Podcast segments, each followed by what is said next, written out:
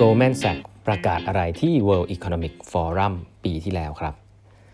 สวัสดีครับ ท่านผู้ฟังทุกท่านยินดีต้อนรับเข้าสู่แปดบรรทัดครึ่งพอดแคสต์สาระดี ๆสำหรับคนทำงานที่ไม่ค่อยมีเวลาเช่นคุณครับ อยู่กับผมต้องกวีวุฒิเจ้าของเพจแปดบรรทัดครึ่งครับ ครั้งนี้เป็น EP ที่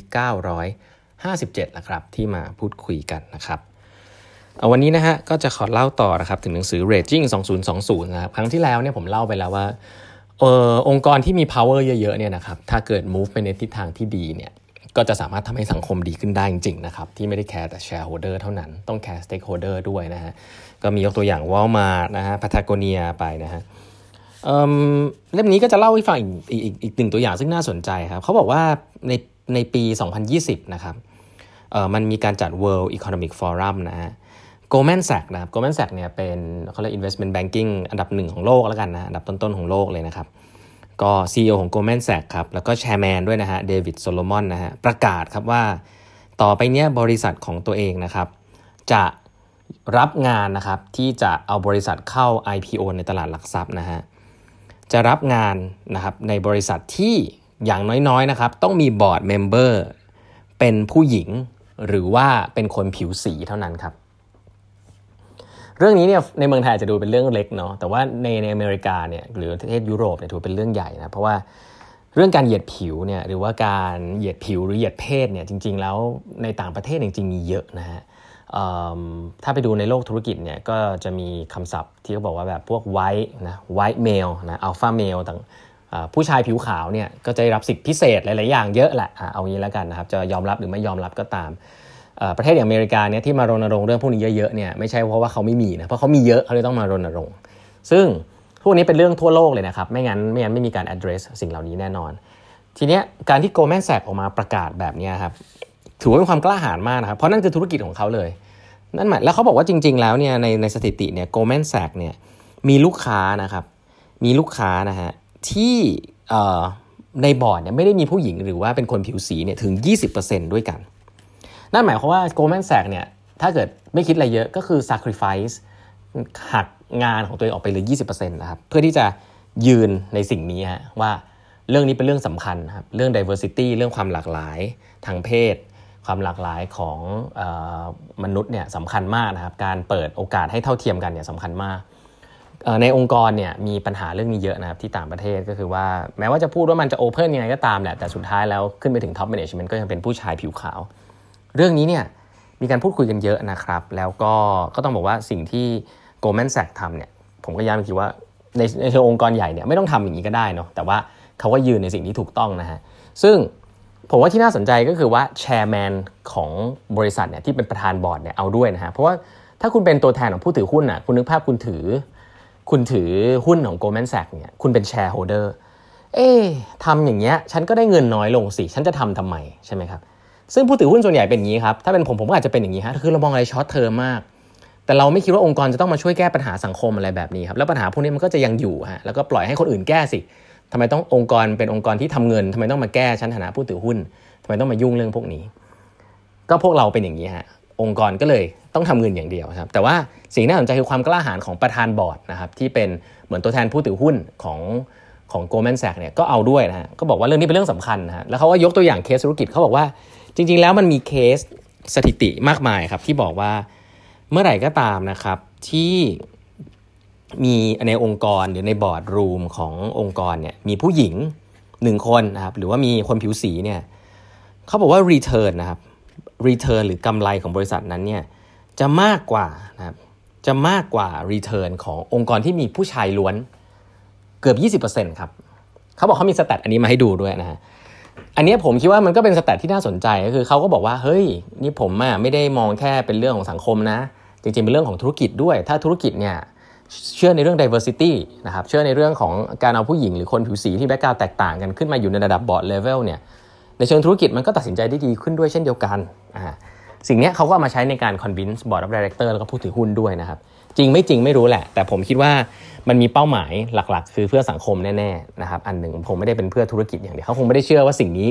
เป็นอย่างนี้จริง ๆ แล้วก็มาบังคับนะเพราะฉะนั้นแล้วสิ่งที่เกิดขึ้นคืออะไรครับ ก็คือมีองค์กรครับเยอะมากนะครับที่เป็นองค์กร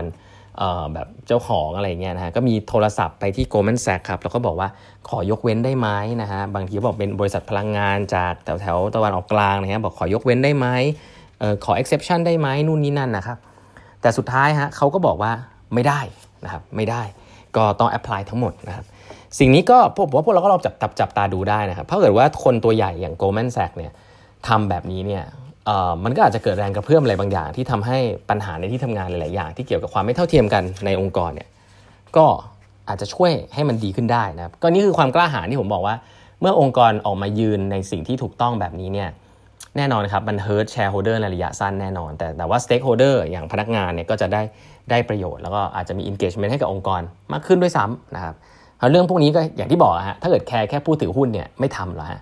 แต่ถ้าเกิดแคร์สังคมรอบข้างและ sustainability ที่เราชอบพูดกันถึงเนี่ยนะฮะก็ก็ก็ก็ไม่ได้เป็นสิ่งที่คิดคิดแล้วคิดแล้วแบบคิดไม่ได้เนาะแต่ว่าทำเนี่ยผมว่าเป็นสิ่งที่กล้าหาญพอสมควรอย่างบริษัทอย่าง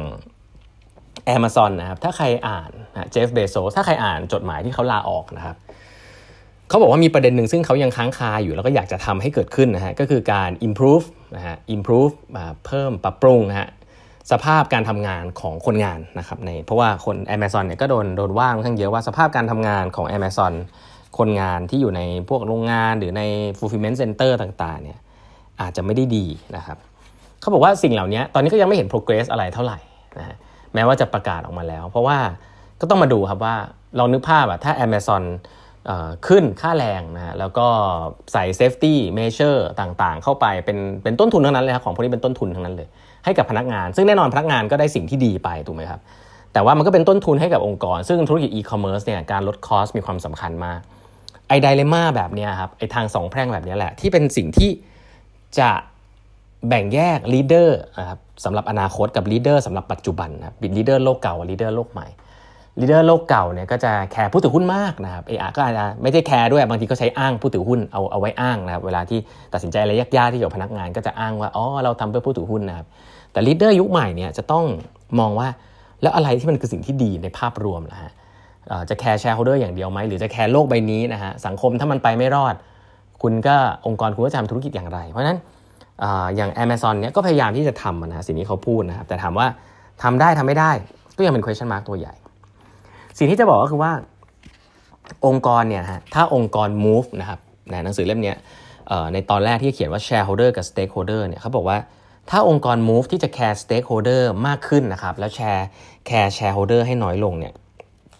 มีหลาย ๆ อย่างมากครับที่จะสามารถทำให้โลกใบนี้ดีขึ้นได้ครับ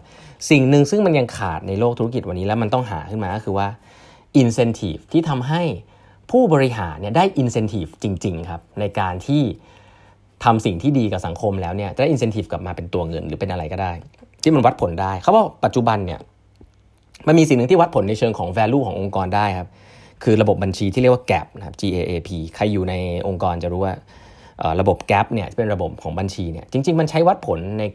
value ของบริษัทในเชิงตัวเงิน แต่มันไม่มีระบบวัดผลที่เป็นมาตรฐานว่าองค์กรนี้ได้ท สิ่งดีๆให้กับสังคมอะไรไปแล้วบ้าง และสิ่งเหล่านี้แหละครับ ถ้ามันวัดผลได้จริงๆอะ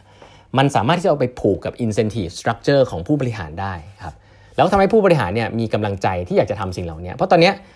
เวลาจะทำอะไรสักอย่างที่มันดีกับสังคมเนี่ยมันจะไปอยู่ในหมวด CSR นะครับมันจะเป็น budget CSR ที่อเอานี้นิดหน่อยอะเศษสตังค์เอาไปทำให้มันภาพดีๆอะไรเงี้ยองค์กรเมืองไทยก็มีเยอะแยะนะแต่ถ้ามันจะผูกกับ incentive ว่าต้องทำเป็นสิ่งที่ดีนะฮะเข้ามาอยู่ใน boardroom discussion ได้เนี่ย มันจะต้องวัดผลได้ครับ แล้วมันจะต้องเป็นสิ่งที่เป็นมาตรฐานนะครับซึ่งสิ่งนี้ผมว่าเขาบอกว่ายังเป็นปัญหาอยู่ครับทั่วโลกครับยังบางทียังยังยังยากนะฮะแล้วก็เดี๋ยวมันจะมีการไล่เรียงเรื่องหนึ่งซึ่งเดี๋ยวจะเล่าให้ฟังซึ่งน่าสนใจมากเรื่องของ tax นะฮะเขาบอกว่าพวกเราเนี่ยจริงๆ แล้วเสียภาษีนะฮะเยอะนะเพื่อนเปอร์เซ็นต์แล้วเสียภาษีนะครับคนทำงานอย่างเราเนี่ยเยอะกว่าคนที่ร่ำรวยกว่าเราประมาณร้อยเท่าเนี่ยเสียภาษีเป็นเปอร์เซ็นต์น้อยกว่าเรามากๆครับ ด้วยอะไรฮะเดี๋ยวมาเล่าให้ฟังนะแล้วองค์กรก็เสียภาษีน้อยมากๆ Google เนี่ยเผอเสียภาษีเนี่ยไม่ถึง 10%เพราะอะไรนะเดี๋ยวมาเล่าให้ฟัง วันนี้เวลาหมดแล้วนะฮะฝากกด subscribe แบบนักพึ่ง podcast ด้วยนะครับ แล้วพบใหม่พรุ่งนี้ครับ สวัสดีครับ